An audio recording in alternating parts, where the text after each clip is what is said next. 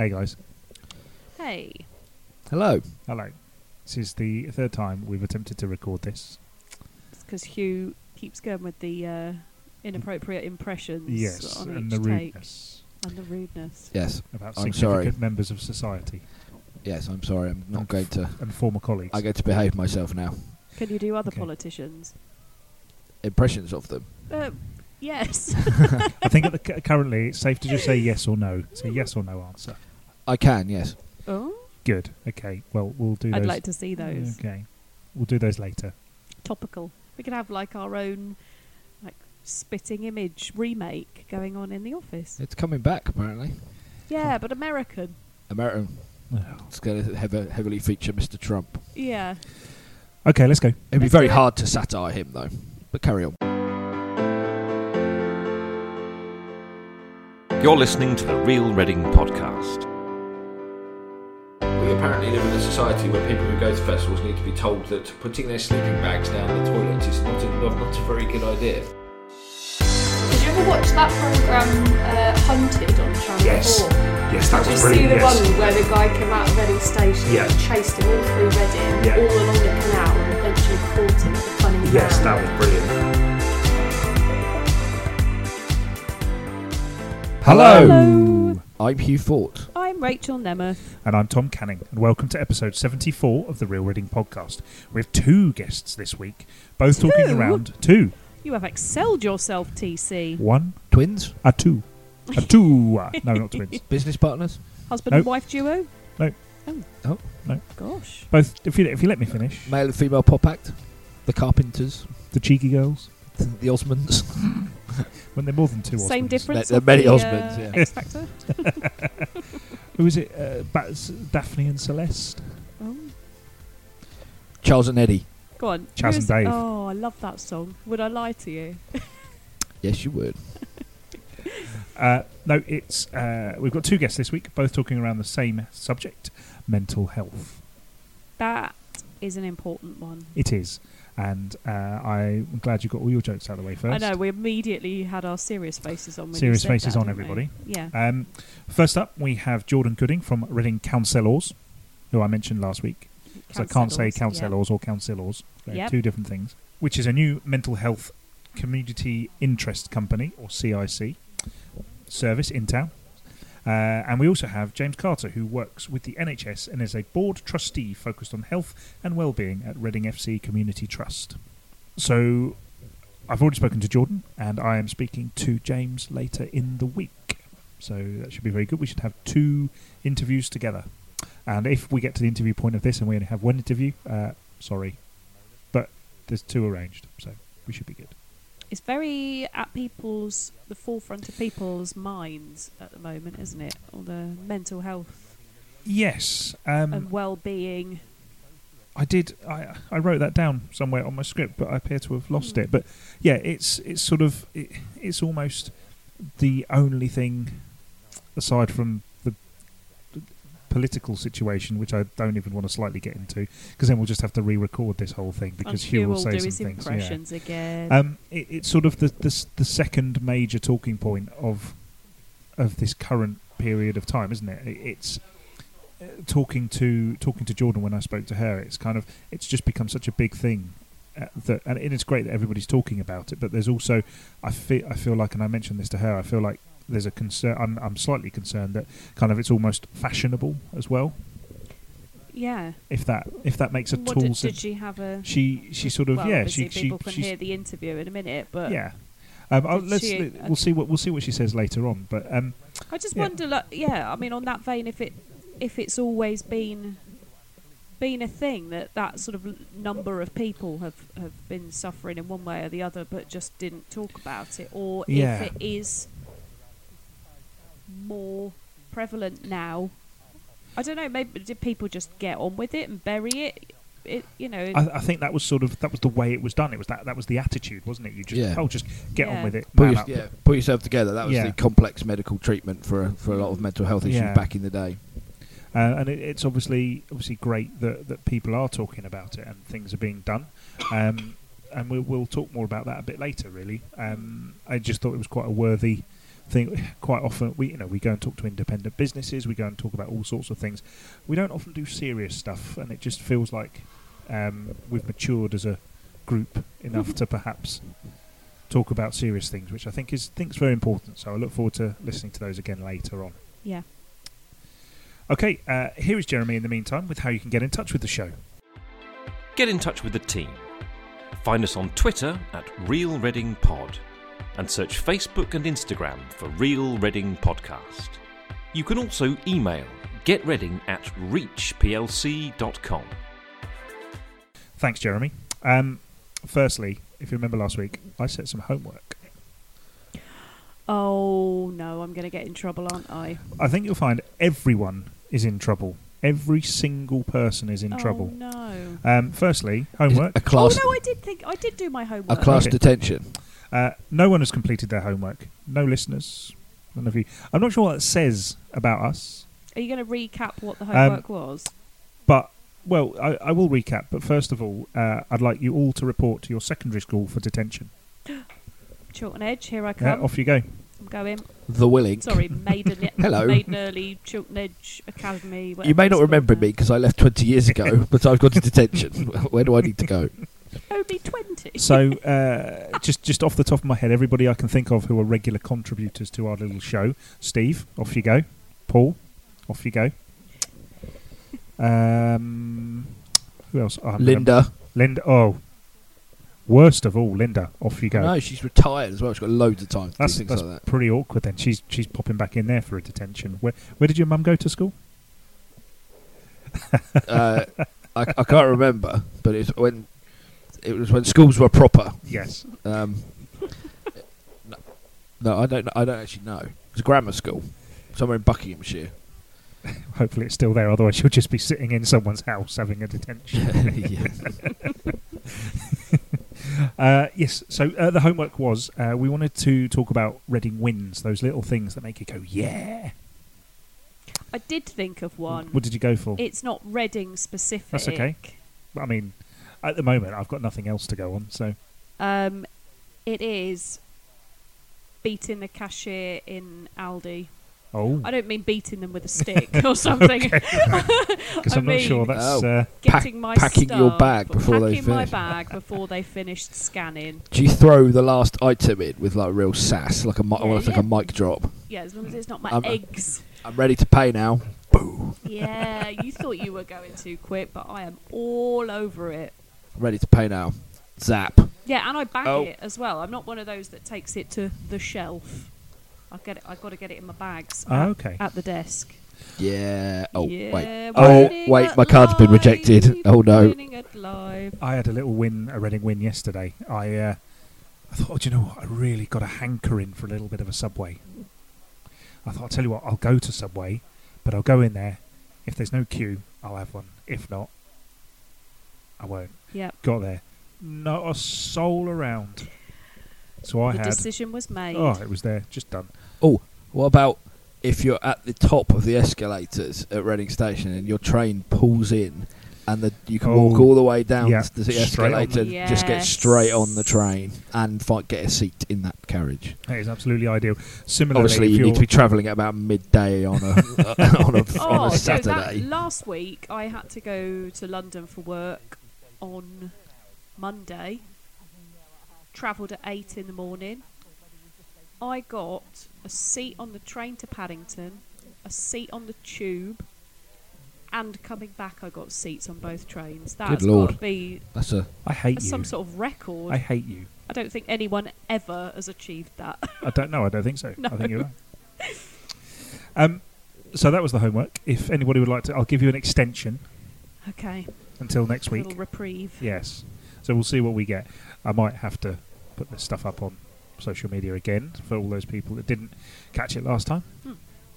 Okay. The other thing I just wanted to mention about um, it's not quite Reading, but um, if you enjoy gigantic steam engines, Uh, as we know you do, as I do, as my four-year-old does Yes. also. Uh, there are a load of um, traction engines and other sort of mechanical feats of like engineering from a century ago heading to Gellets Hill in Bracknell on Saturday. Okay, Well worth a visit. right. I'll be there. Will you? Oh yes. Pint and burger in hand, Oh, watching God, the yes. steam engine. Oh, yeah, just sitting and is watching. like the dream for you. Oh yes. I'm going to tell you a little steam engine related anecdote. Oh. Where because I was used to be indifferent to steam engines, but now I, I don't like them because What? a few years ago I was living on the outskirts of Wallingford and working in Reading, which meant I had to drive up the A4074 every single day. and one night, I'd finished work on a Friday. On a Friday. Was it Friday or it might have been a Monday actually, come to think of it. Anyway, I was happily pootling along and then I got stuck behind the entire Woodcote steam rally leaving via the A4074. These enormous traction engines which have a top speed anyway Fifteen miles an hour. about 15 miles an hour going up a hill. and I was there in my little car, and there was a very angry man behind me in a Mercedes, questioning why I, I was not able to overtake these things, which because of my small car was also going up a hill on one of the most alarmingly dangerous roads in the uh, in the south of England. And he got very very cross, and then did a completely shake his reckless. Yes, he did completely reckless overtake. Took over the entire Woodcote Steam Rally, and uh, eventually I managed to find a downhill bit where I was brave enough to overtake. and the wind was behind yes, you. And off yes, and I'd had a run up. Yes, and uh, and there was no no other vehicles to be seen anywhere in the distance, and uh, managed to get past. But it was somewhat frustrating, and the man behind me did not ease my anxiety at the time.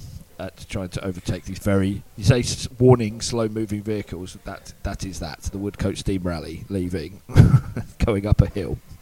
when we went to the steam rally in the summer, they like they have an arena thing in the middle where they display their Yes. engines, and uh, they do rides on them at one point. So Zach and I, he was having a lovely time. There was like a miniature steam engine with a little trailer thing on the back, and we we were pootling around in that, having a lovely time. Lovely. Looked around, and my friend and her daughter, who we'd gone with, were driving one of the the massive ones. Wow. That was their ride. I was like, oh, sorry, mate. We So they won. Why can't we do that, mummy? yeah, oh, because we were at the wrong place in the queue. I don't know. we lucked out. Yeah, so they got to drive one. It's pretty cool. You would That's have loved it. excellent. I would have. I would have. Okay. Uh, it's So time. if you want a piece of the traction, you better go there. It's time for Rachel's fact of the week. Reading Fact of the Week. Rach, fact of the week. What have we got? Well, very studious. It is National Library Week this week. Did you know Library.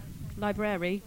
I didn't know that. No. This hasn't been well advertised. Uh, from the 7th to the 12th of October. Oh. So I thought I'd uh, talk about the Central Reading Library a little bit. Th- obviously, thrown a few uh, quiz quiz questions because as Okay. being the norm. I'm assuming the position for quizzes. Right.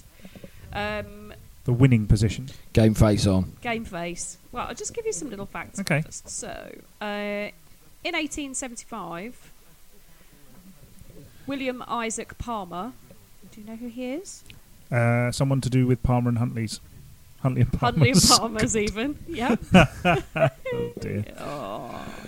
Um, yeah, so there was like a, a cry out for a library, but the, the, the council couldn't fund it. So um, he, William Isaac Palmer, he personally funded a new library in West Street, which is just around the Around corner, the corner from, from here. where Ah. old Primark used to be. Um, and then in 1882 it moved into the into the town hall they were doing an extension onto the town hall building so they moved it into there and built a bit of a museum in there which has now become Reading Museum and it stayed there for a long long time until in 1985 the new library opened on King's Road which I think is it Abbey Square is that what it's called there I think I read that I don't Um, know. and it's it's actually built over the former site of where the the Reading Abbey stables were. So it's built on the top of that, and also the Holy Brook, which seems to go under the whole of Reading. I think it just zigzags Britain's longest backwards river. Yeah. and forwards. Uh, but it goes right underneath the library before popping out back at the Oracle at some point, doesn't it? Yes. runs through the Oracle. Um, so, here is your question. Is it just one question? How many books do you think Reading Library has got? 3,000. 3,000 books. Yep. That's a lot of books. Well, it's a big library, probably. How many books, Hugh? Take your time, my friend. Take your time. Yes, because I'm trying to. I don't know. Are know. you trying to count every which books they should have? Yes. How many books have ever been written? Well, Uh, five thousand. 5,000 books. Yeah. Okay, so in the Reading Library, there are 100,000 books. So I win. Yes, you do. But somehow. Yes, I was only you ninety-five thousand are out. the winner. That's a lot Wow. of books, isn't it? wow. Yeah, that's a lot of books. And they've also got CDs and DVDs and things that you can rent out. And then apparently up on the third floor, which I really need to take note of, it's got the uh, Reading Local Studies Library. Let's get down is- there. Yeah, got loads of books and maps and stuff Wow. about Reading's history, which I should really be frequenting Yes. given my fact of the week. As I, as should I. Um, and it's also got the family history section. So my dad has recently started looking into doing our family tree. So he needs to get Yeah. down there. That seems to be a thing that men men do there. when, when they get to a certain age. Suddenly, it's in family their history 60s. time. It's Yeah. when they retire. When they I think, retire, 'cause no. They've got a bit of time. Yeah. Nothing better to do. Yeah, but I don't. They do courses and stuff up there on. What's the word for Genealogy. genealogy? Yeah, they do courses on that. Um, yeah, so that was the. I mean, not. Do you get three wishes? Yes, you do. Uh, sorry, I couldn't hold that one in. Um, so there's now seven libraries apparently around and about across Reading. Oh, great. And they're all still Are you members of a library? No. Hugh? Also, no, but I have been to various fundraisers to raise money for Sonning Common Library for other people who are Have members. you? Yes. Oh, well. Someone's sitting a little higher in his stool this afternoon. Well, I am, in fact, a library member. I've never actually taken a book out for myself. um, My wife is a library member. but Zach and I go. He gets lots of books Mm. Yeah. from there. Anyway, Cool. so okay. that's it. So a little, Thanks, Rach. little bit of history Just on. out of interest, was that is the Holybrook part of the Kennet or the Thames? Do you know what those Kennet I'm just going to go for Kennet because I don't want Yeah. like. I Oh, don't- it's always Thames. Oh, It's all yeah, it's about always a Thames. Thames. Oh. Well, I'm trying to think. Where does it come out? It It's got must to be the Kennet because it's the Kennet that goes through the Oracle, isn't it? So Yeah, I did also read. Um, oh, see, I haven't written it down because I wasn't going to talk about that. But there is another little brook that Okay. goes from the Portman Road area, and it comes along. It goes underneath the Caversham Road, okay. And then it pops out of the ground again. Um, I think near where the Thames Lido is. Oh, okay. Lido, Lido, whatever, however you say We haven't it. decided how we're going to say that yet. No, we? well, that's No. why I go with Yeah. both, and I keep everybody happy. Okay. Um, yeah. So there just seems to be like what do you call culverts? Is that what they're called? Yes. When it goes under buildings, it just seems to be like streams and culverts under most of Reading, which is a bit worrying, really. Isn't There's it? a really big flood. Reading might collapse. yeah. Well, with it, Reading kind of was built in the Middle. in the nook Yes. of uh, the Thames and the Kennet, wasn't it? Because it was a good position. But uh, it's yes, for the Abbey. It was all about the Abbey. if we could it? look underneath Yes. the buildings, we'd be a bit like What? Venice. That could be a good way of getting people around. You can have un- underground ferries. Yes. To try and stop people. I'm like, is that consultation still going? Excuse me. I need to. I need to fill this in. We I could have like the tube, London Tube, but with canoes and stuff. A lot of people do that in Birmingham, don't they? Because they've got so many canals. People canoe to work. I don't know. could be Canoe. onto something here. Thanks, Rach. You're Uh, welcome. that is the end of part one. In part two, we will join Hugh Fort for Fort Explains It All.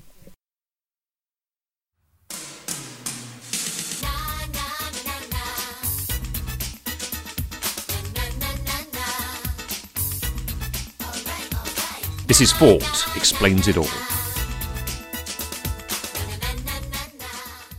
Welcome back to part two of the Real Reading podcast. Uh, Hugh Fort, you are talking about um, car parks. Car parks. Yeah, yeah. You you didn't ask me earlier What? in the first part of the podcast, as per the routine. You didn't ask me what I was going to talk about. No, I didn't, did I? Yeah. He's a man of routine. Yes, I've, I've, I don't like being thrown out of my routine. okay. Um, th- does that mean you don't want to talk about this? No, no. What's going on? He's itching to talk about car parking. I parks. understand we are losing 600 car parking spaces. yes, Why? because the car park across which I'm looking at right now, It's the beautiful. architecturally stunning Garrard Street car park in Reading, which is part of the Station Hill development, it's is eventually going to be knocked down. to be honest. I mean, you don't mind paying the money to park there when it looks like that. Well, exactly. Yeah, eighteen pounds a day, twenty-four Wow. pounds for for max the maximum price if you want to leave it there. I whole particularly day. enjoy the the aroma of the stairwells. Yes, beautiful. Yeah. yes. Um, Well, that's been I knocked don't down want to go and see what you're talking about. Have you not been in Garrard Street car park? because she's Why not. would I she's ever not a drive millionaire. It's into disgusting. Reading? It's disgusting. It's like your sort of stereotypical horrible multi-story car yeah, park, isn't it? it's- it really is. It's architecturally appalling, Yeah, has horrible smell, and it's really expensive to and park. it's in. really expensive to park in because it's close to the station. Yeah. Yeah. So, and yeah. yet it's full every day. But Yeah, it but, must be people, lots of people who earn enough to. Uh, but oddly, so Reading Station car park costs just about the same amount to park in. It's only slightly less ugly, but doesn't smell. yes, very odd. Odd. Anyway, this, it's getting knocked down eventually. It's supposed to be. It was actually supposed to be work to knock it down. Was supposed to start in August, but I think because of the unfortunate incident that happened in Station Hill, where the scaffolding fell down, leading to it A slight delay. a slight delay. I think they're a little bit behind, but it is getting eventually going to be knocked out, closed and knocked down. That loses 600 spaces, um, and the number, the total number um, of car park spaces is expected to fall from 7,112 to around six and a half thousand in Oh, Reading. okay. Um, Do we think that'll be a big problem? well, there is another car park planned, but it's Yeah. much smaller. It's you know the cattle market car park. Yes, You do because we all park we all in park there. there. There's going to be another car park next to that, and that's going to be expanded. Okay. So theoretically, planning permission assumed. The, there's going to be another car park on some old land in Abattoir Road, which is sort of next to the cattle market car park up Yes. the road. That If you turn off the IDR by the railway bridge, that's Abattoir Road. So there'll be a car, theoretically, be a car park there. Thank you for pointing out entirely the wrong direction. yes, This is really useful for the great, listeners. great audio. It's over there. I'm demonstrating to Tom what left is. yeah, Um, but it, but it's Pointing not. the it's- opposite yeah, direction. the opposite direction to where it actually is. is. Uh, yeah, uh, but I was telling you it's left off the IDR. I'm sorry. Um, that proposed car park is a 47 space car park, which is obviously much smaller. Um, so this big one is going. Um, and the council's statement says on this says there is a line. He's lost it. Um, He has, hasn't he? Can we feel for him?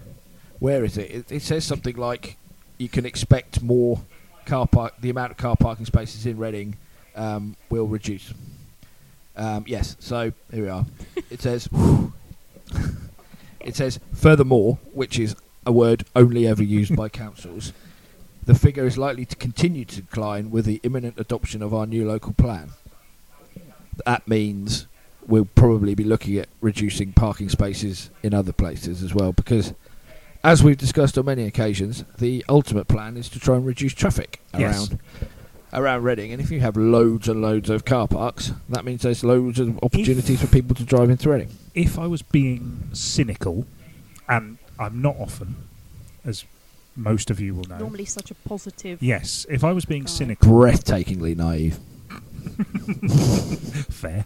Um, if I was being cynical, uh, market forces might suggest if you reduce the number of car parking spaces, that would increase demand, and therefore you could increase the cost of parking your car in a car park. That is that is being cynical, but also as an incentive for people not to drive, that would also be another reason to increase the cost. If you're, making people pay fifteen quid to park in the cattle market or whatever, then then Yeah. Okay. I mean, it. Yeah.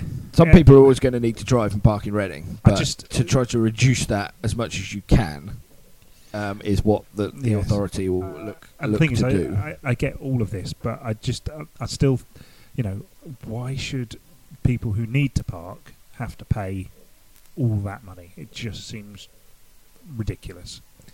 Um, and I don't, you know, it, nothing has changed that much in terms of public transport and how we get around this town.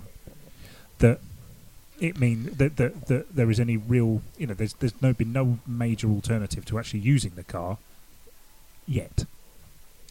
Yeah, and that's gonna that'll be in this new local plan. I I would expect Yeah. some fairly radical ideas with regards to getting people on that, buses. That's so all going to take a long time. oh yeah, to- yeah, yeah. And yeah, uh, Should you not have the plans in place Yes. before you go knocking things down? Well, that car park I is suppose is it's not pro. council. It's not a council thing. It's pro. It's, it's Oh, owned no, I by know, the developer. I and know. I just And worry just- that all the Just look at it. I mean, I, I totally, I am totally on board with knocking it down. I just the whole sort of this idea that people won't drive in is just fanciful at the, for the time being. Um, I just worry it'll contribute Yeah. to the to the the death of the high street, as it's known. That people see, the thing is, I would much rather walk or get the bus. I really would. I just don't always have time. Or in, like this evening, I need to go. I've had to drive in today because I need to go elsewhere after work. I'm not going straight home. Yeah, and there's always there's always going to be things like that, but the the you know the specifics of of what's going to be done, um, we'll have to wait and see. But the the the policy, if you like, will is to try to stop as to try to present alternatives to cars over Yes. the long run because of a the congestion and b the quality of air in Yes. certain parts of the town, and that is Yeah, but they're not they haven't presented No, those and we are solutions we are waiting. well, yeah, that's what that's what's imminent. Well, we have with our canoe idea. Yes. Yeah, yeah, exactly. No one I mean, else we're, has come in we are Ireland. continuously coming up with ideas. Yeah. Well, we've had Megabike, megabike, monorail, monorail. zip slide from Or- Caption Park. If I if I may, Canoes under if I may, town. the monorail wasn't our idea. We've we've We- taken we that from elsewhere. that, but yeah. yeah, Right, Springfield. yes, Okay. Yeah, this is this is long, long term. I, uh, yeah, I know. so but it just, be- it's all hitting the motorist in the pocket, and that doesn't seem entirely fair. Uh, this is obviously we I'm we are speculating right now that prices in the car parks would go up. Well, You they're would- already a- a- Yeah, they're already astronomical. You think, think- if you have to park in town at the station or or what's it called? That one, Garrard Garrard Street. Street. Garrard Street, and it's nearly twenty quid a day Yeah, on top of your potentially your season ticket to get the train to Yeah. London, which is why a lot of people may drive in. That's that's a huge amount Yeah. of money. I, I suppose in a way it's it's it's more of a case of why does everything cost so much, which is I, th- I think is a like why does it cost so much? If you want people to use the train more, why does it cost so much? But I think one of the things is what what what has been said is that maybe not the gar- maybe not that car park specifically, um, but certainly other car parks like the Broad Street Mall. They don't want people parking their car in the Broad Street Mall all day No, To go- no, no. to go to work. They want park, people to park there for two hours, go to the go into town, Yes. buy things, and then go home again. Yes, They don't they want to don't want to use the long term car park, which is why it's fourteen pounds or something to park Yeah. in there all day. And ideally, they don't want anyone parking leaving their car in car in a public car park anywhere. Really, that's why that's why there's that there's that price. But that's that's just the way things are. And until you know, we again we'll look at this plan and see what they want to do. And until people's mentalities change and there are an ama- there is amazing public transport systems where everyone gets on the bus or on Yeah. the train or cycles or walks, then then there's going to be there's going to be parking, and uh, to reduce that and improve to, to follow the policy of uh, reducing one and improving the other is I'm not going to say it's the right thing to do, but it's what they've decided what they've decided to do, and uh, certainly if it involves not bro- breathing in noxious fumes every time you walk Yeah. down down Oh, the road, then I, I, I'll I'll be slightly hypocritical and say I do think it's the right thing to do. And Just you know, in the short term, But is, is I, it a pipe dream? Is the uh, is yes, the question that is we it realistic? I heard a really uh, quite horrible, upsetting thing uh, from a reliable source. Um, that you know the multi-story up at the Berks Hospital. That the price to park there for a day is less than 18, 20 pounds, whatever it is in the town. So people park there and then walk into work either in town or to get the, the train, and well, that That's- is just That's not. having that's been very- the person with an appointment looking for a parking space Yes. Well, for- exactly, for, yeah. ages. That's just, but that it does worry me that if you, I don't know, the fewer spaces there are in town, will people push out Yeah. a bit further and do things like that? But then, yeah, I know, and I, I completely agree. I'm also not entirely sure that people know that there's a cattle market car park over there, which is often largely empty, except Yeah. for sale days, and is only eight quid. So anyway, it's Um, one of the cheaper car parks. Yeah, it really is. It really and really actually, to walk from there to the to the station is It's five minutes, yeah. isn't it? yeah, it's, pu- easy. yeah. It, yeah. Okay, um, I think we'll we'll just move on from that. Um, I, we might we might get some letters on that one. I don't know if we get letters. Do we got a postal address? No, we might get some emails on that one. We'll see. Um, meantime, Facebook Uh, abuse, more likely. Oh, probably, Maybe, as long as it's directed at Yeah. you. Hugh. Um, thank you, Hugh. I can take it. Uh, it's it's quite a obviously quite a, a strong subject to talk about. Um, and I'm not entirely sure which side I sit on, to be honest. That's both. because you drive your car into the town. Occasionally, Your moral and your practical heads are battling. uh, yes, yes. the new plan will be very interesting. If I can't figure it out in my own mind, well, what hope is there for the rest of you? Okay, um, thank you guys. That is Hugh Fort explains it all, or Fort explains it all as we normally call it. Um, now it's time for the first of our two interviews. First up, Jordan Gooding from Reading Counsellors. I've got to find a better way of saying that. Just councillors. Okay, I'll just shall I just say councillors? Okay, councillors, Reading counsellors, and then uh, it's James Carter uh, from the NHS.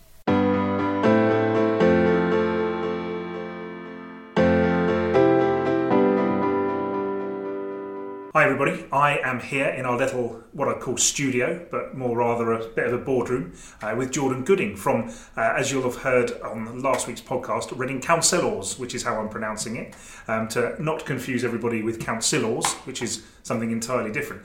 Jordan, how, how are you? I'm very well, thank you. Really pleased to be here. What, how do you make that distinction between being a councillor and a councillor? Oh, I mean, huge, huge differences. I mean, councillors are not political, um, and counsellors are, and there's a different spelling. There is Yes. a different spelling. One's with a C and one's with an S. We're the S. Right.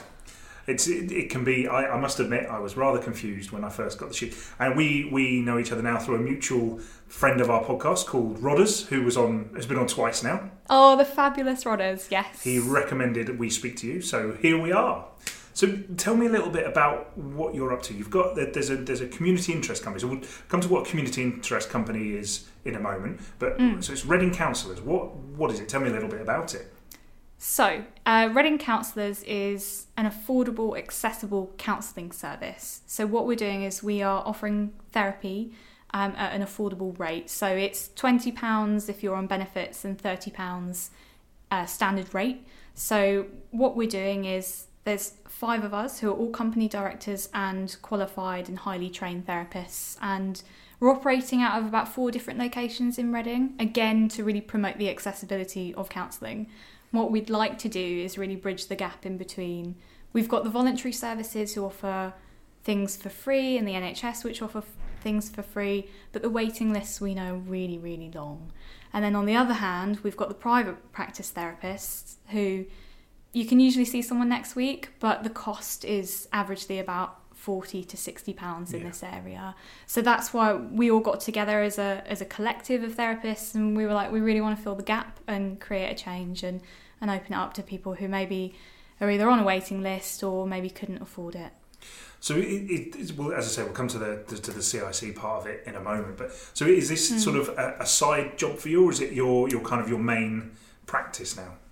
So for me personally, and for many of our other directors, it's it's technically a side job. So we're all qualified in other things, and we all do other things. But as we're talking about it here now, it is it's something that we're we're going to hope that's going to evolve as the need comes in. We want Yeah. to be able to meet the service need. So, in a community interest company, that Hmm. what, t- tell me about that. What is a community interest company?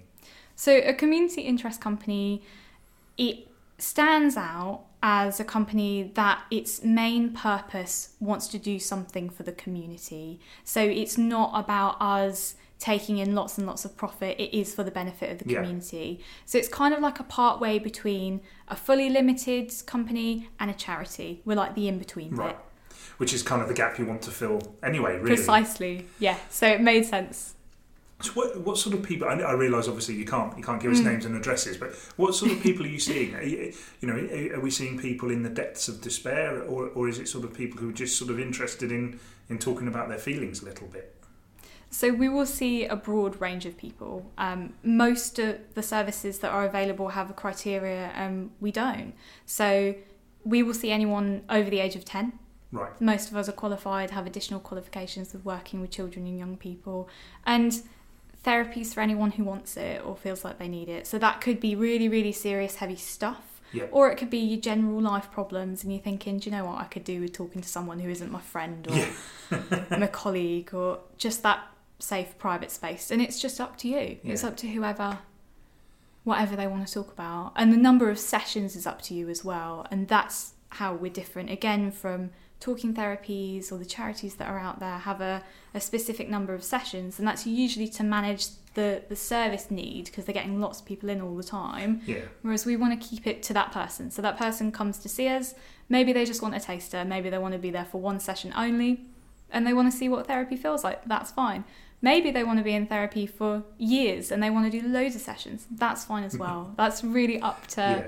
the individual and hopefully some like collaborative help from the counsellor as well to figure out what's best. It's uh, obviously uh, over the last few years, and it, it, I, th- I think I, I would say that probably most people would say that this kind of mental health awareness has been has been an absolute brilliant thing that people are talking about it. That that people on social media, that, that high profile people are talking about it. But there'll obviously be a group of people as well who perhaps think it's all a bit, uh, you know, just man up uh, for want of a, a, a and, and you know, what would you say to people like that that that would perhaps sort of suggest that maybe this isn't something that we should be publicising.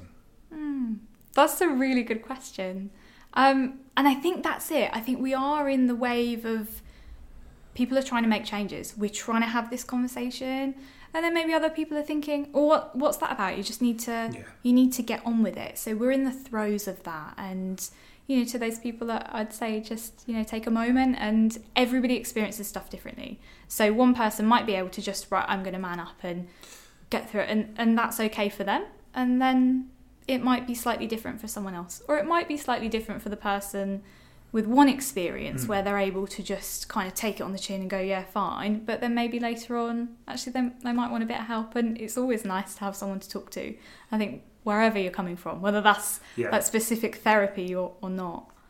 I, I, think just, just from a personal point of view, and I don't want this to turn into a, mm. a, a personal counselling session at all, but I, I think just, just from a personal point of view, I think it. I think sometimes you maybe don't realise where Yeah. where you might be. You know, you can be as you can be as strong as an ox, as you might say, at mm. one point, and then something something terrible happens. I mean, personally for me, uh, mm. my my best friend died earlier this year, and that became a real low point where it actually became so, a, a point where I thought I really could do with, with talking to someone about this. Fortunately, I had my wife, and mm. and it didn't, and you know, and, and it's it's, but it's taken a while, and it, it does Yeah. take some. Uh, but I don't think people always quite realise that maybe actually it could be doing do with talking to someone else. And mm. uh, I suppose there's not really a question here, so to mm. speak, but. Um, you know, it, it does feel like that it is a thing that is becoming more of a thing, and it, it's quite good that there are services there to help people. Mm, definitely. And thank you for sharing your experience. Because that's it, that lived experience that you have there, saying, well, your friend died earlier this year, and actually you, you found it beneficial to talk to someone, but maybe it's it's like difficult coming to that realization sometimes. Uh, you know, I, I think most of the time people I think are probably okay. I think I think anxiety seems to be the big one, and I think it turns out a little bit that most people have anxiety. I didn't ever realise what it. I didn't realise what it was until someone put a name on it, and yeah. maybe that maybe that's a good thing. Maybe that's a bad thing. Would, would if you know, some, sometimes you're best off not knowing. What do you think? So are you asking sometimes Oh. it's best not knowing what what the thing is? I, I, I don't know. I, I think sometimes I, I felt that actually when I didn't realise that that's what anxiety was, Mm. you just kind of could brush it off a little bit. But when people started putting names on these things, suddenly it was it became a it became a, a, a, almost a problem. But Mm. it's also a thing that lots of people talk about now, and again, that's probably a good thing. Mm. It's such an interesting one because with the diagnosis and stuff, sometimes, like you're saying, it can be really useful to put a name to those feelings Yeah. and to understand. You know, for uh, anxiety, for example, anxiety in small bouts can be really good for us. Like we're anxious about an exam because we care about it, and that's Yeah.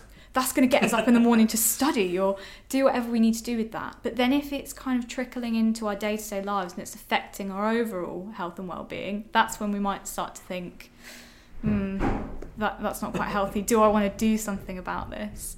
But not everybody wants to put a label or a diagnosis Yeah. specific. And really, what I'd encourage people to do is just to notice your feelings. So, anxiety, or is that worry? Is that fear? Is like what's happening for you in that moment? Or, you know, depression, is it that you're not feeling like getting up today or you don't have the motivation to do stuff that you usually want to do? So, again, just noticing that and articulating that to yourself is a huge first step. It's a little bit like getting to know yourself a little bit. Yeah, and allowing that. I read this amazing article um, about, I mean, we go on about self esteem, but about how self compassion might be more important than self esteem. Just allowing emotions, they're Yeah. allowed, whether they're happy emotions or difficult ones, like that whole range. We're all human, we've all got them. Um, let's just talk about your background a little bit then, Mm. Jordan. So where, where did you where did you train? Where, what made you? What set you out on this road to to becoming a counsellor? Oh, that wonderful road of Yeah. therapy training. it's a very long, wonderful road. Um, so I kind of dipped my toe into therapy stuff when I was 19. So I'm 27 now. And I did, I was always really interested in people. So I did an introductory course at the Open University just to get my head around some of the theory and I thought, oh, I love this. So I just continued doing it. I said, I'm going to continue doing this until I don't love it. And I'm, I'm still here. Yeah. And I still love it. So so, where, so you went Open University. Then what, what kind of comes after that? Is it a, a long series of, of qualifications and? It seems like the sort of thing that might take Yeah. maybe five to six years to get through. It took a few, yeah, because I was I was working alongside, and then I did training part time. And the training route I took, and there are different training routes, so you can go off and do a degree, or if you've already got a degree, then maybe you want to do a masters. And there's different schools of therapy. There's lots of different words. I feel really sorry for people who, when we look for therapists, and there's so many different words, and it's like this is confusing. Like even for therapists like myself, I understand all the words, but there just doesn't need to be that many. So my going back to your question, my specific route was I took the CPTA. At, so I was with the Counselling and Psychotherapy Training Academy, which is based in Reading, actually. So just kind of down the road near TGI's, and I went through my level two, my level three, and then my level four diploma, and then I've done some additional qualifications on top. And the level four diploma, you've got to do the level two and the level three to get on the level four. And then level four is when you start doing your placement and you see clients and you do all your supervision and you do your own personal therapy as well. That's a mandate for all of the really good training courses, again, just to make sure that you're doing the best job for whoever you're seeing and Yeah. to make sure that you're okay enough as well. And uh, so, how, how do your family kind of feel about this? Is it sort of therapy sessions every time you go home? I really hope not. No, no, it's all about balance. I, I save the therapy sessions for my clients. Okay, good, good. Um, sometimes you don't want to delve too deeply into the family. Do No. you? I, I think it's, don't don't don't uh, don't pull back the covers on that at times. Yeah, maybe not. well, that's what my own personal therapy was for. So, uh, so Reading Councils then you say four locations. Where whereabouts are those based? So we've got East Reading location. We are in talks for Tilehurst location at the moment. There's one over in South Reading, at South Reading Community Centre, and we're also based out of the Maples currently. Where's that? The Maples is right next door to Rivermead, so it's a day centre. Ah, okay. It's a day centre in the day, and they very kindly let us use the facilities in the evenings and at the weekends. So again, we're flexible on timings, and we really wanted to embed ourselves in the community hubs that were already there. Instead of someone coming to a completely different counselling room, or maybe with some of the private therapists, you'd go into someone's home. It is let's utilise the already established community spaces. Again, making us community focused. We're really excited about that well. So, and, and how would you go about kind of booking uh, uh, uh, an appointment? Is the word I'm looking for. Booking an appointment, anyone can visit our website or we've got Twitter. So our website is www.readingcounsellors.co.uk and we've got an email address which is inquiries at readingcounsellors.co.uk and we also have a telephone number which you'll be able to find on our website. So email contact, telephone contact, whatever suits the person best. Yeah. And then we'll have it's it's our lovely Dan on reception this month. we try and take it in turns um, as to who's taking the inquiries. So it's all trained therapists taking the inquiries as well, and then it's a little bit of logistics work of what time is that person available, where can they get to, and who would they like to see. Yeah. We've got a range of different skills in our community interest company. So one of our fellow directors and therapists is also a trained coach. We've got people who've worked with trauma, we've got people who've done CBT specialist stuff, or I myself I'm integrative. Again, it's all these counsellly words. So What's, what's integrative? Inte- Incretive. integrative. Oh, God. Inte- it's taken me years. It's a hard word to say. Integrative. So it's not you're not specifically one school of therapy. Yeah. I mix two blends together. And mine is person centered, focusing on the here and now and the person's Yeah. the expert with psychodynamic. So if anyone's heard of Freud or the Jungian stuff, attachment styles, how our history interplays with how we're feeling in this present moment and what's going on for us. So it's that together. And you mentioned just just to delve quickly just before we mm. finish. And you mentioned you guys were on Twitter and social media and Yeah. stuff. How do, do you think social media is, is kind of a, has been a positive thing in respect to mental health, or, or you know is it a bit of a mixed bag? Because are are you answering people's queries on social media? Or are you No, it's generally just to make that community connect. Yeah. So answering people's queries, anyone's welcome to direct message us, um, but we wouldn't necessarily sort of have those personal, private conversations Yeah. on like a social platform because that wouldn't really be appropriate. cool? Um, Jordan, thank you very much for coming to see us. Was there anything you wanted to add just before we finish? No, no thank you for having me. That's quite all right. Um, thank you, Jordan.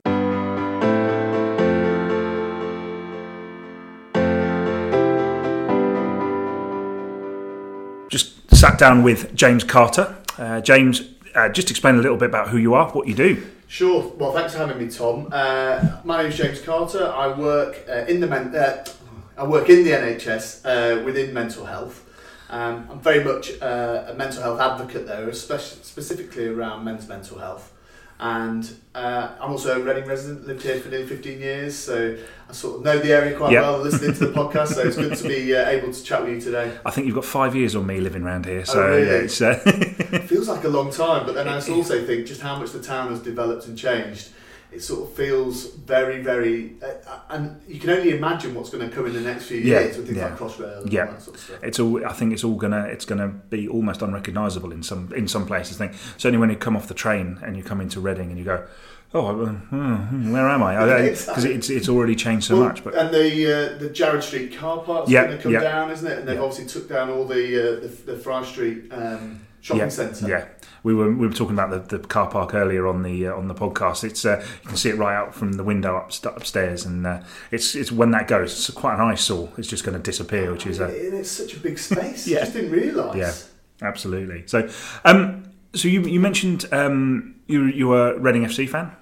N- well, Ah, I'm a or- football fan. Right? Football fan. Okay, So it's very. I'm, a, I'm a, So therefore, you're not a Reading FC fan. at the moment, I feel for Reading fans, right? So uh, all the Gomes carry on of, uh, of earlier this week, that was um, well, a bit of a shock for me. I, I very much keep in touch with Reading Football Yeah. Club, know people in the town that are big fans, and uh, but I'm actually a Blackpool fan for my sins. Ah, okay. I'm from Blackpool originally. You've done well to, to, to dull the, the accent a little bit. Oh, thanks. Well, you know, I like to sort of. I don't know how that works, but sometimes I think maybe after a few drinks or when I'm at the football, Yeah, yeah. the accent suddenly changes.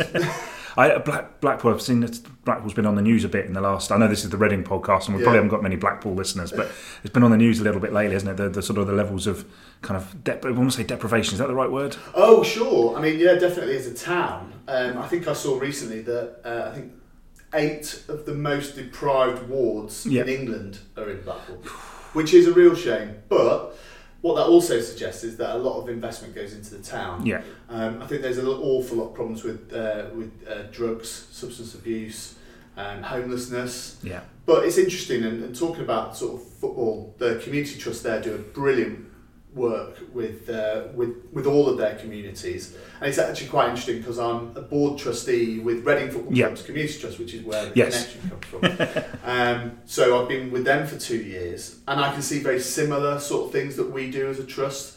Um, I'm not to go into too much of a pitch on it, but you know we are a very you know as a trust we're very successful. Um, I think we've always got more to do, but I think you know the way that we connect with our communities is really important. We work right across the board: disability sport, girls sport, uh, schools. Yeah. Um, I was looking at our stats the other day at a board meeting, and we have um, we make four thousand contacts a week wow. across the town and across the county, which is So that's brilliant. meeting people. That's that's doing things like soccer camps. Yeah. Uh, you know, working through our um, schools for children close to exclusion, missing persons. We do we do work through the council. We've got this really interesting. Got a couple of new things coming up. Um, at the moment, one is called Positive Pathways, which is where we work with. We go in with schools Yeah, and we work with um, uh, select groups of, of children that are potentially at risk of uh, county lines, drug dealing, knife crime, gang culture, that sort of thing. And what we do is we connect both the physical activity elements with some learning um, opportunities. So we get people in who've had experience of the jail system, you know, prison system, I should say, uh, or uh, guys that have, that have been involved in gang, you know, gang Yeah. culture. And so what we try to do is both sort of connect the physical activity element with sort of the learning opportunities. And then we're doing really good stuff, actually doing stuff in Bracknell, which I know is where you're from. uh, but not necessarily because of that. no, no, no, no, no, no. It's nothing to do with me. We're also doing it in Wokingham Borough. We're Yeah. really trying to push the Reading, uh, the RBC, and West Berks as well. So Yeah. that's really exciting. And then um, we've also got this new stuff which sort of links to the mental health, which is um, on the 19th we've got our Community Trust Day, which is the Preston North End game. Uh, we are holding our Community Trust Day, which we do every year Yeah. with the club, and we've got a focus on mental well-being, which is really exciting. But we're linking all of our activities to sort of the concept of mental, Yeah. better mental well-being and emotional health. Um, and we've we're going to be launching what we're calling Talking Tactics, which is a um, a group-based sort of piece of work where we're going to ask people to come to the trust or to the club, and we'll have some talking groups. You know, people can come and reminisce about the club or reminisce about sort of you know the town in the in, in the in the past. Really trying to address both social isolation and sort of emotional mental well-being. So that's really exciting. So we, obviously, we I build this as a excuse me. Sorry, I shouldn't have had that tea. Um, I build this episode as a little bit of a mental health special, but and we'll just come on to that in a minute. I just wanted to ask you a little bit about more about the Reading the, the community trust. So, is that linked to the football club? Is it funded by the football club? So funding wise, it's um, the the funding that we receive is actually from the leagues. So Right. from the English Football League, Okay. EFL, from the Premier League. Um, we also have opportunities, and, and we, we draw down funding from charities. Um, we also work with um, the FA, the Football Association. So that's predominantly where we get our funding from. Yeah. We're closely aligned to the club. Um, we have, you know, the club have their uh, sort of uh, their vision about where they're going around their sort of four pillars, and we play a, a major part in being that community element. And so and that and so I guess the idea really is to kind of engage the community based around the brand of Reading Football Club. Was that, is that fair to say? Absolutely. So Um, like I say, we connect an awful lot around sport, Yeah. uh, not just football. We're keen to point that out.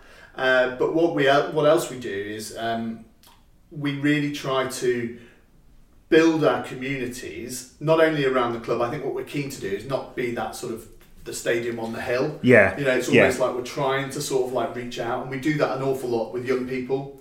And I think we recognise actually that when we've got, I'd say this charitably, and I'm not trying to offend Reading fans, but you know, at the moment we may have fifteen thousand, but normally we'd expect twenty five thousand Yeah. in the club. You know, if we're doing well, uh, you know, at the stadium, how do we engage that group? You know, Yeah. they're there every other Saturday. You've got a big screen, you've got Yeah. opportunities to sort of connect with the community, and what we really want to try and show is how we sort of reach out and try and build that spirit. Um, so just just men- mental health, then kind of mental health awareness. That was something you're, as you say, you're a bit of an advocate within within the NHS. Is that the the what area of NHS is that? That's not the Royal Berks, is it? It's, it's, No. uh, No, that's right. And, and of course, mental health services are provided via um, Berkshire Healthcare Trust. right. Okay, so their headquarters are in Bracknell. They reach right across from sort of Hungerford, Lambourn, right through over to sort of uh, Colnbrook, Langley, Yeah. and uh, all points in between. That's predominantly the secondary care mental health services. And I myself work at a strategic level out of Oxford for Hampshire and the Thames Valley. So we have national programs of work, um, all linked to NHS services. And my role really is to try to build what we call sort of networks, almost like Yeah. social networks, but like we call them clinical networks, where we bring managers, clinicians, patients, and uh, you know voluntary sector really to try to understand what the national ask is, and we try to help the systems like Berkshire Healthcare or the CCG, the, the Clinical Commissioning Group. Yeah. Uh, don't want get too bogged down in Yeah. all of that, but that's what that's what I do, and and you know from having worked in mental health for the past two and a half, three years, I've become really keen to understand not only what the NHS services do for people that are seriously ill, Yeah. okay, and then you've got other services where you know potentially people um, what's called cognitive based therapy or cognitive sorry cognitive behavioural therapy, uh, which again is a service provided by Berkshire Healthcare, and that's interesting. You've been talking to Jordan Yeah. today about this other sort of counselling and therapy. Yeah. Which is almost sort of like a step between the main services Yeah. and, and general population. But what my interest is personally is um, men's mental health and you know sort of the mental well-being Yeah. of our communities. So not just men, but you know men are at more risk. Men Yeah. of a certain age. Looking at you, Tom, you're probably a bit younger than me, but uh, men between uh, 25 and 49. You know the the biggest killer of Right. males is suicide. Yeah. Um, and we know suicides into the Thames Valley. You know we do get them Yeah. and you know there's a lot of stigma attached to that and for me personally my sort of mission really is to make sure that I do as much as I can to try to reduce that as much as possible What What do you think is is behind this sort of? Um, it, I, I mentioned this to Jordan in the previous interview, um, but what What do you think is behind this kind of? It's almost.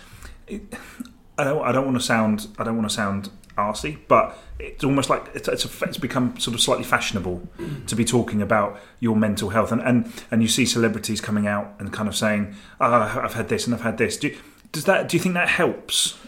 um, yes yes I do um, I think certainly when we're talking about it's interesting with World Mental Health Day this week Yes. which happened on Thursday Yes. Uh, we held a suicide prevention conference at the Penta uh, for uh, the Thames Valley, which was brilliant, really well um, attended. Lots of good voluntary sector colleagues um, and so on. And I think what came out of one of those conversations, we heard from the Samaritans, Yeah. and they said that you know talking about mental health, talking about suicide, does not increase the risk of more mental ill health or more or suicide.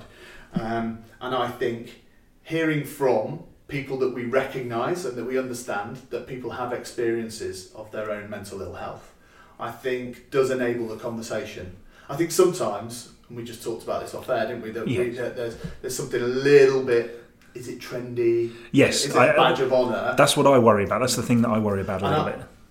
I, I think that's a fair challenge, but I would say that mental health services and mental health generally has for so long been in the shadows that any opportunity to raise it, Yeah, you know, yeah. should be celebrated. Um, however, sort of comfortable you feel about how it's promoted, and I think what I'm trying to do with the work around the town is try and bring everyone, you know, try and not necessarily sort of be swayed by that uh, national message, you know, that, that sort of big message.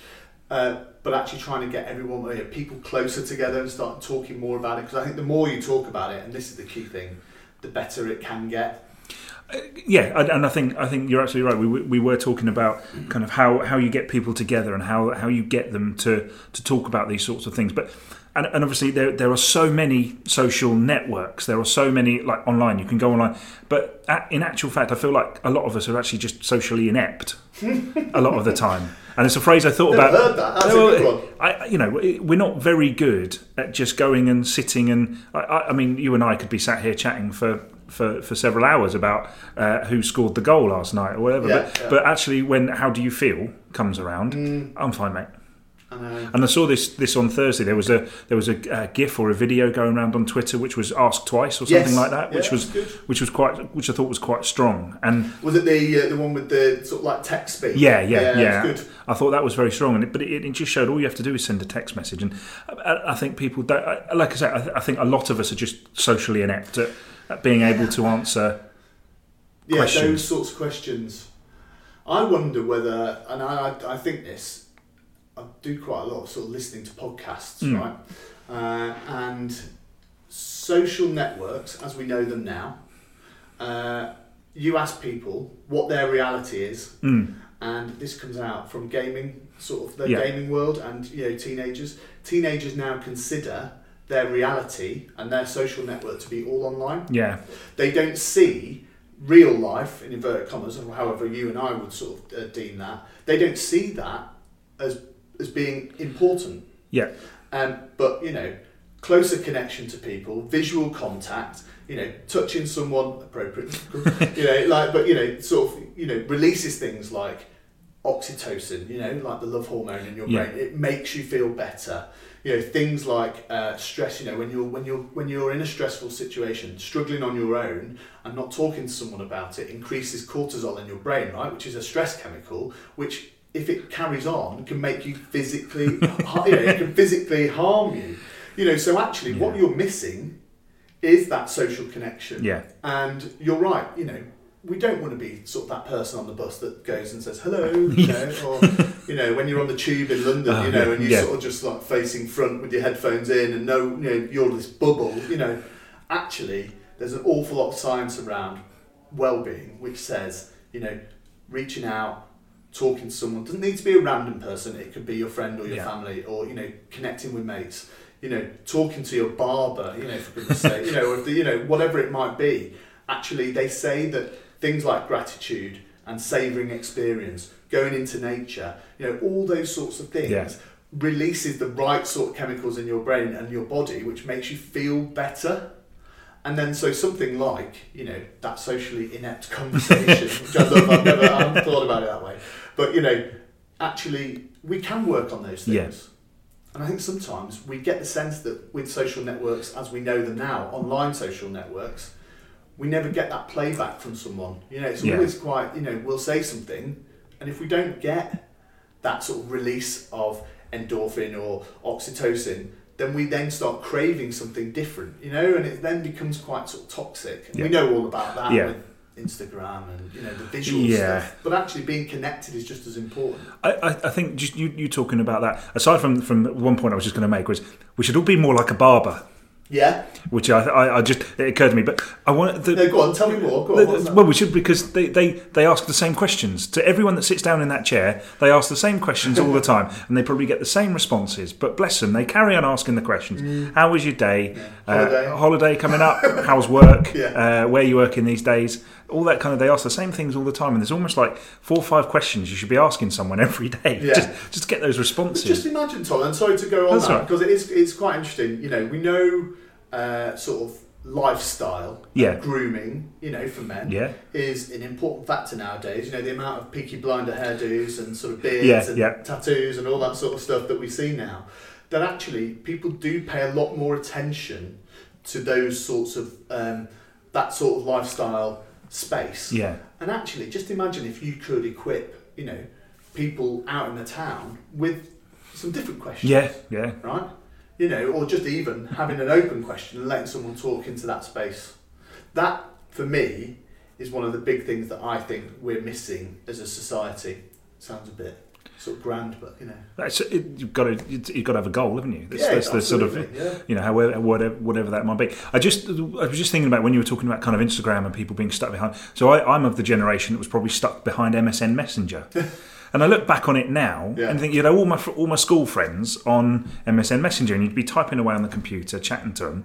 Like, why on earth didn't I just get up and go out, go out and see him? It doesn't make any sense. Yeah. But it was a thing. Was thing, it was, yeah. You, and you just waited for someone to come online, and then you'd you'd Yeah. chat away, or Yeah. uh, because you couldn't, you weren't playing games. You couldn't have a game on, and it- back in those days, you didn't have three screens or anything like that. Mm. You just had one massive lump of a screen in a corner, and you and you chatted to people online. You spent your evening chatting away, and That's interesting, isn't it? Because I guess I'm sort of slightly of a, an older generation. I mean, I'm in, I'm in my 40s, so, you know, I'm not actually. I'm, ch- I'm chasing you hard there. yeah, yeah, where are you? Near that? 36, 36 congra- yesterday. Happy birthday. um, so I remember back, you know, I've got mates who are a bit older than me, you know, things like CB radio. Yeah. Right?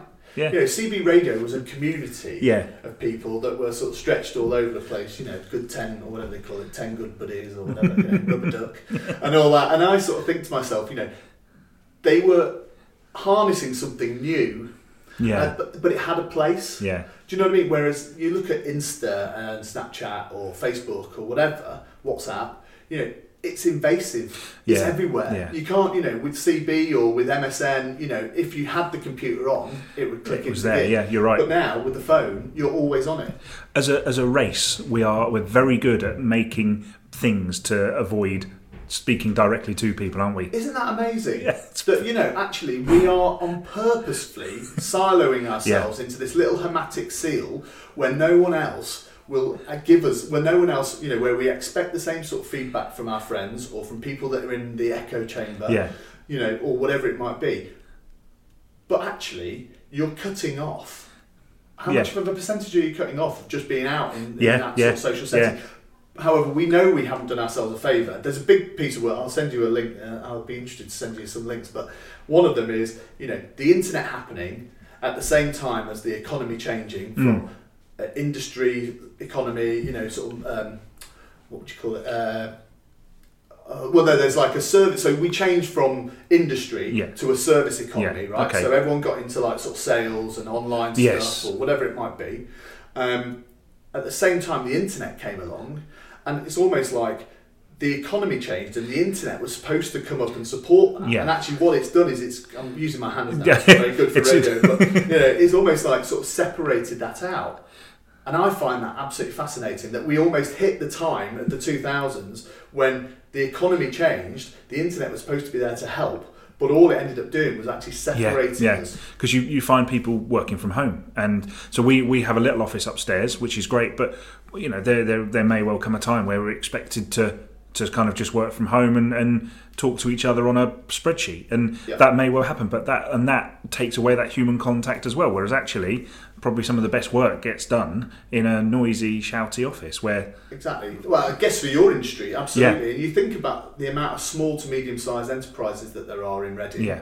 You know, all linked to the what's called nowadays the knowledge economy. So you know that's the internet, that's uh, you know IT, um, sciences, you know life sciences, etc. And nowadays, even in the NHS, you know management, which I work in, you know, boo, uh, you know the.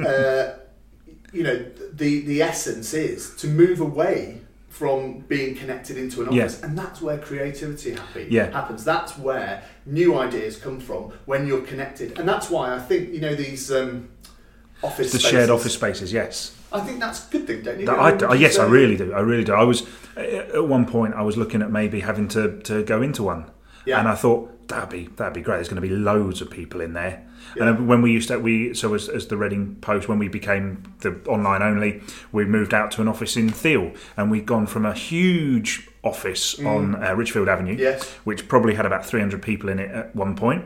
Um, moved from there to uh, we were there, and then it dwindled down to about 10 Mm. in this massive office, and you sort of just you just sort of bouncing around in a huge space. So we moved over to a Regus office in Theale. You know, obviously quite expensive, but Mm. moved over there, and suddenly there were there were hundreds of people all working in different companies, but Yeah. all sharing a kitchen. Exactly. It was it was fantastic being over there, and and, and so the, you know those shared working spaces, I think, are probably almost certainly going to be. If you haven't invested in one, I, I think I probably would. I think you're right, and there's you know there's uh, just saw down by the gateway that there's a new place. Isn't Yeah, there? there's That two of them. Da- yeah, there's two of them down here, down there, Greyfriars Road. Yeah, and and so you know, there's obviously a market there. My, it's interesting. Yesterday at the suicide prevention conference, I was talking to a colleague who works for Reading Voluntary Action, and she was sort of noting that um, workplace mental well-being um, is really challenging for small and medium-sized enterprises. Yeah. enterprises. You know, we think again, this is that sort of links to the trendy sort of trendiness. Yeah. trendiness. You know, Visa or Oracle or Microsoft or PepsiCo or Bayer or whatever, you know, they will have mental well-being champions. They will Yeah. have a, an employee assistance program. What about the guys that have like two or three of you? You know, Yeah. what about the guy that sort of sits in that office in those shared spaces? Are they getting the right sort of level Yeah. of support? And so for me, I think that is a major part of how has our approach to mental well-being changed with how the sort of how industry and business works now. So I think there are a lot more Yeah. changes happening. James, uh, we'll just leave it there if that's all right with Yeah, you. This, this sure. that's absolutely fantastic. Anything you wanted to just add before we go? So thank you. Yeah, just on that, um, su- suicide prevention was the um, focus for uh, World Mental Health Day, which was on Thursday.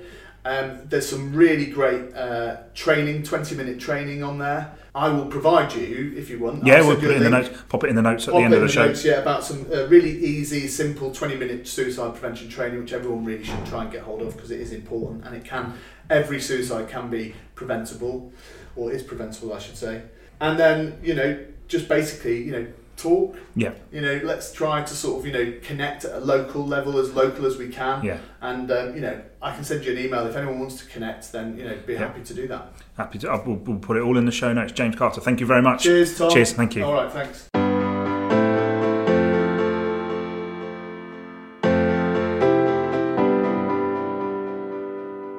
Um, really, really interesting stuff, though. Um, you know, as we mentioned at the at the top of the show, um, it's, it is something everybody is talking about. Um, on on the conversation with Jordan, I spoke about um, my friend dying earlier this year and how that affected me.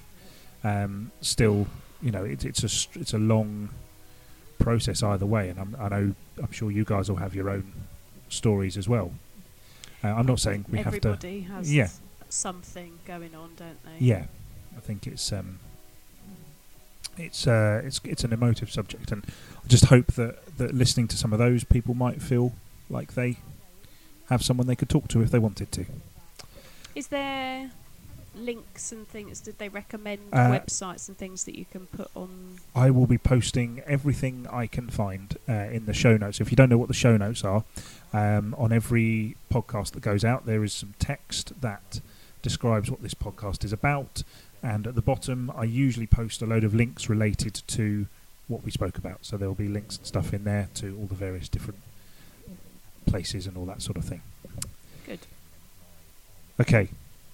Up next, random question. Complete key change. The random question. Okay, uh, We Rach and I. had like a, Are we all supposed a to? St- Boyzone moment. Yes. we were supposed to stand up, yeah, Yes. our stools. in matching white suits. Wasn't it West? Was it Westlife or was it Boyzone? Or Oh, did they both? They all must did have both it. They done. all did it.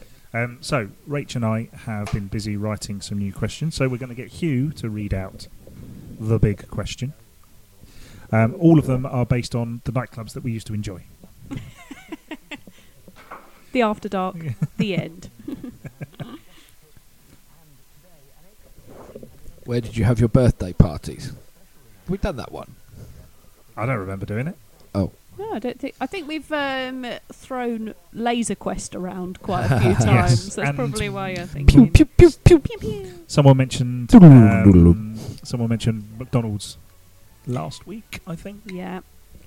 Um, I had my childhood birthday parties in the village hall in Sonning Common, Soco Village Hall. Right. Black and white theme. Don't know why. That was my tenth 'cause what the birthday, I think. television looked like back in those days. oh, there we go. Oh, ooh.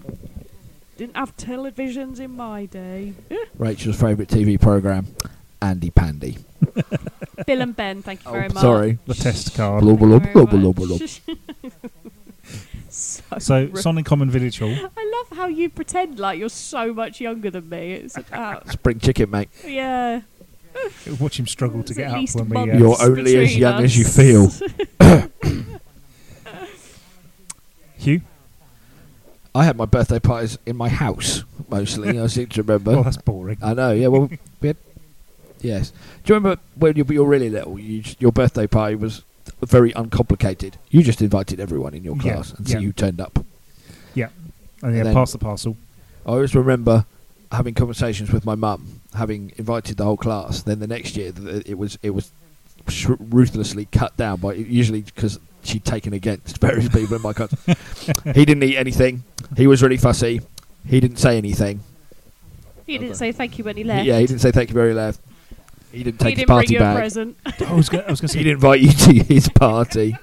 Oh, it's the politics. I've got all of this to come. Yeah, I'm so glad that Zach's birthday is August because. Everyone's on Oh, holiday. yes. Yeah. rude. Result. But yeah, I know. But like, do you either invite the whole class, don't you?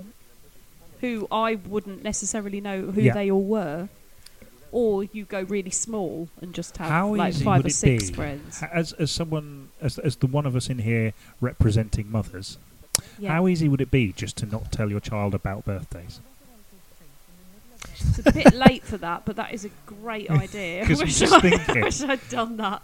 I don't know what you're talking about, mate. Well, I'm already panicking a little bit about like the the standard of birthday that we've got to reach. I've been really lucky in his first few birthdays because um, two of his best friends have got birthdays within a week of him, and because they'd all sort of be inviting the same people, we did joint parties, Ah, share the costs, share the responsibility. Da, da, da, da.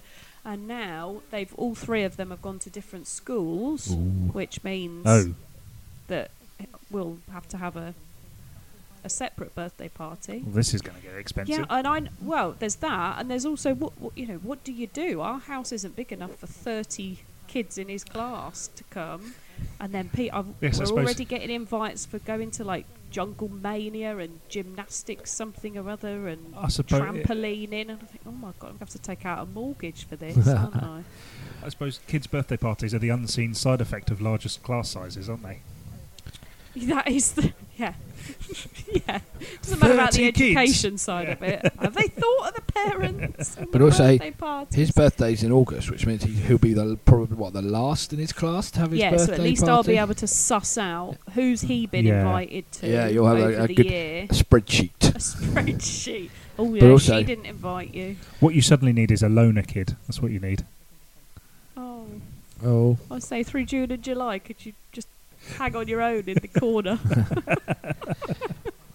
But yeah, Rach- come Ra- September when you go back to school, it's just be friends with everyone. It's you fine. do realise, Rachel, that you've ruined his ruined his social life as well by I ha- having him in Au- by having him in August because it's all right until, and I'm, I'm assuming that this will still be the same by the time he reaches 18 in what th- 14 years time.